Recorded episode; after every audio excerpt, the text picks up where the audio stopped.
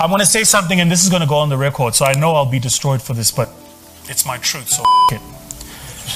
Black people were not ready for freedom. When a person amongst us does something, rather than celebrate, we ridicule. Rather than collaborate, we compete. Rather than support, we sabotage. I thought long and hard about why is this? Like it's been bugging me. And then I realized something that whether it was apartheid, colonization, the Jim Crow laws in the US, all of those systems of oppression had one singularity in communication. They said to black people, only one. That's it. So in slavery days, there was only one house nigger. The rest of y'all worked in the field. When we negotiated for our South Africa, there was only Mandela at CODESA. All the other political parties had to sit and watch the ANC. When we got our liberation, there was only one Cyril at the board. Only one. So when a black person makes it, the rest of us go, shit, he's taken the seat. That's why we practice crabs in a bucket. We go, the only way I get that seat is if I'm tatu mbegala. We don't think multiplier. Make sense? So he's going, I want to make a supercar. Nobody's going, how do I make tires for a supercar? We all go, shit, now he's done it. Eh? I'm telling guys, this is my most honest reflection on, and I've thought about, do I make it a, do I share it on social media? I was just like, ah, the time will come. This is felt right is the time. Um, this will, people will see this and I'll get slated for it, I'm sure. Don't fight Matlosa, fight Gucci. Do, do, you get it? Like, your, your, it's all wrong, guys. The mindset is this thing, hey, man, we must be yeah, man. You know, my, you know,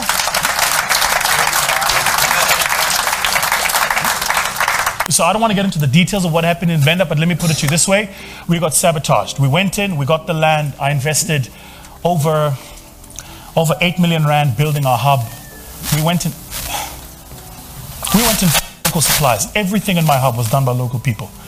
The paving, the electrification, the fencing, everything. 8 million rand I pumped into the local economy of Thohoyandou. Then you know what happened? Proper sabotage. Know, like our hub was going to be free, guys, free state of the art, running 4G networks. We're offering 200 accredited courses with the University of Pretoria, 100 more by GIBS, and 100 by the London School of Economics. Collectively, the courses alone are going to cost me 4 million. I was going to find young entrepreneurs in the area, educate them for free to walk out with a diploma or degree. Then I was going to give them a hub that runs for free. You can just come and use it. Network, Wi Fi, anything you want, just come and use it. It's yours. Why? Because it just makes sense to. Uh, the old people didn't see it that way. The municipal manager, the mayor, the commissioner of police, the police station manager, even the judge at the high court were all in on it. And I asked myself, why would they do it? Because it's very simple. In their minds, a young guy can't just come, J, come, J, just. J? No, no. He must respect first. and you're just like, I'm trying to change the world. Ladies and gentlemen, welcome to the show. And yes, you heard it right. Today we are talking about Vusi Thembekwayo, the young African entrepreneur and uh, business guru. And today we're talking about why do people fight you? Why do people resist you when you're actually trying to help them? Especially the very people you grew up with, people who know your struggle, people who know your background, people who know where you're coming from they are the people who end up fighting you, who end up resisting you. Now, the first thing I want to, uh, to say is that this phenomenon is uh, is normal all over the world. It's not only black people who do this, uh, because there's a lot of evidence that this thing, this phenomenon, happens everywhere. For example, if you know about the story of Uber, you can Google the story of Uber. When Uber started, there used to be uh, what they call uh, yellow cabs. And guess what? These days, I don't even know if yellow cabs exist anymore. But yellow cabs fought so hard to stay in business. Uber really experienced a lot of uh, rejection and resistance, but it found its own way through, and today Uber is still here. How about Elon Musk? Elon Musk, uh, when he started the space program, the Congress committee in charge of the space program discouraged him. They even brought in uh, Armstrong, uh, the man who landed on the moon, to talk about it, and he also discouraged it. Why would people fight someone who is trying to do good? I mean, the guy was trying to find a solution. Whether it works or it doesn't work, the idea is we know we need to go in space, but and we need to find it the solution with any means. Instead of supporting him, they just discouraged him. Another good example is Galileo. If you don't know the story of Galileo, is that Galileo, after he invented a telescope, he started observing the stars. And he found out that actually the Earth was rotating around the sun and not the other way around. Because the Catholic Church has been teaching people that the sun rises and the sun goes down and it rotates, which looks like it rotates around the Earth. But after he discovered that, you can imagine what happened. The church went bananas and they put him under arrest and he actually died in prison. Think about this for a second. The very people you grew up with, the very people in your community, they will never just sit there and watch you take all the glory, dismantle, dismember everything they they believe, everything they stand for, just because you discovered something new. No one likes their reality to be questioned. And because of that, they resisted, they fought him so hard. And years later, that's when actually they confirmed that actually the earth is the one that rotates around the sun. And funny thing is that most people would rather have a foreigner, would rather have someone from another country come and tell them that than their own person because no prophet is ever accepted in their hometown. We, we can't imagine somebody being a scientist, being a genius. We know them. Who do you think you are? And that is why we tend to be fought by the very people trying to help. That's why it's hard to find support at home. Now, you might think these people are crazy. Funny thing, they are not. It's hard to understand, but it's human. And today I want to talk about one psychological reason why people do such things. There's a lot of reasons. One, for example, lack of awareness, operating on autopilot, but they're actually all grounded in this one very psychological phenomenon called relative deprivation.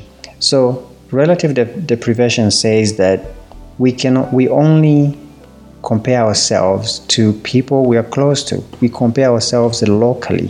Why? Because those are the that's where our quality of life is. That's where our economy is. So it doesn't make sense to be comparing yourself with people you don't see every day, with people you don't go to school with, with people you don't work with. And that's why it's also easier to be jealous of those people you see every day, people around you. That's why your friends are most likely to be jealous of you. That's why your family members are most likely to fight you. It makes sense that when you're trying to succeed, when you're trying to do to move forward and change your life, most people who are around you, your friends, your neighbors in your community, are the one who are the ones who are going to fight you, are the ones who are going to resist you. If you are the poorest person in the neighborhood where most people are rich, you are going to be depressed. But if you are poor in the neighborhood where everyone else is poor, it's a celebration. There's a Swahili saying that goes like this. It says that it says kifo cha wengi ni harusi, meaning that when a lot of people are losing, we celebrate. Everyone celebrates. But if you're the only one losing when everyone else is winning, it's gonna hurt. It's gonna hurt. And it's a normal human reaction. We should approach this with kindness and empathy and understanding why people act like this because it's normal. So Imagine if I see you every day just bowling, making money, your kids are looking great, and over here my kids are starving, uh, I haven't found a job in years. Look, I, what do you want me to feel? It's going to be hard. Actually. So I think that's one of the explanations and uh, theories about why the people who you're trying to help, your neighbors, your community, even your very own people, even your family, by the way, they are the ones who will be jealous of you, resist you, fight you, sabotage you. Why? They can only compare themselves locally with you. If you're doing well and they're doing worse, what do you think is going to happen? Another reason it's uh, what Brené Brown calls scarcity mentality, and it's everywhere in every culture. Scarcity mentality is one of the biggest driver of fear. People only see what they're gonna lose. They become fearful because they are afraid, because there is also lack of resources. When there is less resources, people become fearful, people become anxious, people become vigilant. They hold on to everything they have and that's why they're going to fight you. Why? Because resources are scarce. And this is where it gets interesting. You could be rich, you could be not even poor right now, but because you, be, you come from a line of poverty from your great grandparents, this uh, mentality, this mentality is most likely to be driving your life. There's a lot of people who are actually doing well, but their, their scarcity mentality they got from their parents, their great parents, is still driving their lives. Whenever they see an opportunity, whenever somebody is approaching them to do business with them, they are only thinking about what they are going to lose. They don't think for what am I going to win? And that is because of scarcity mentality.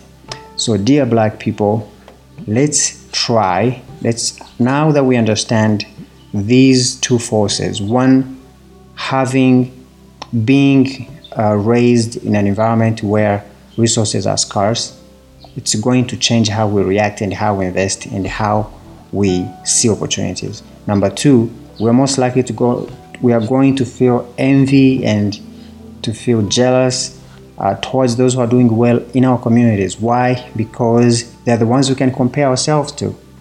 And that also, once we understand it, let's try to act differently understand that it's normal to have these emotions, but they should drive us and push us to do better, to encourage each other, to support those who are doing well, those who are trying to, to create change. And then from there, we can say, what can I do? How can I um, support this person? How can I make everything easier for them to create opportunities for everyone? Always think about what you're gonna win, what you're gonna get if you see everything in the lens of opportunity, benefits, progress, you're going to see something good. But if you're seeing every opportunity and every uh, chance in the lenses of loss, scarcity, you're not going to engage that. You're going to fight everything. You're going to be fearful.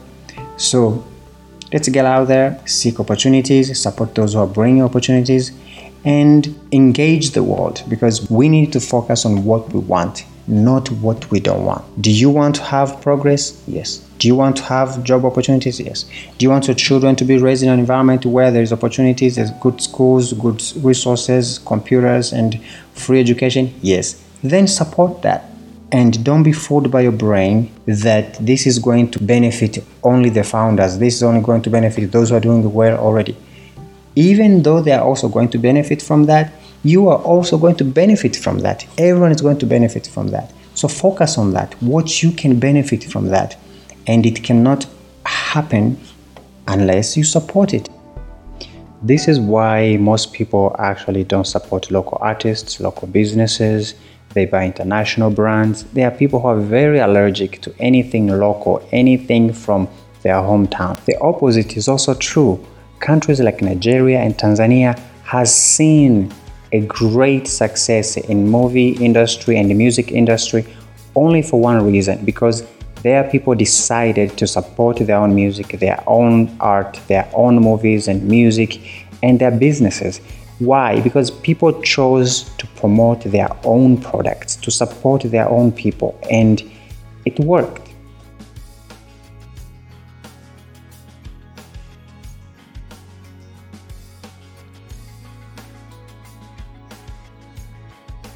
Regardless of all the challenges and the resistance we face, it's possible to fight, it's possible to change, and it's possible to create a world where we are successful, where we are progressing, regardless of any psychological force that is against us.